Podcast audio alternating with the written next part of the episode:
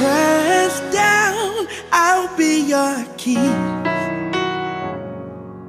to release a new sound, make melodies.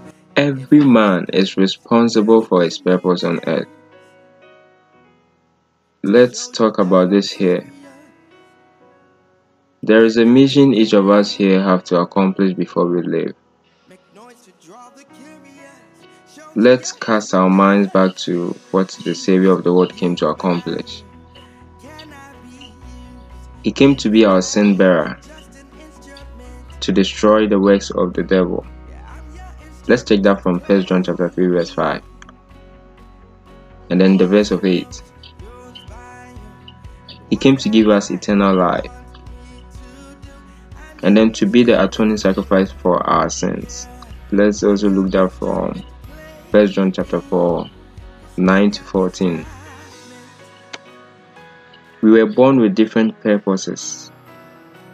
Remember, you can't accomplish someone's mission and leave yours. Never. Everyone's destiny is wrapped in its assignment, meaning there is something about you you need to do before you get to your destiny.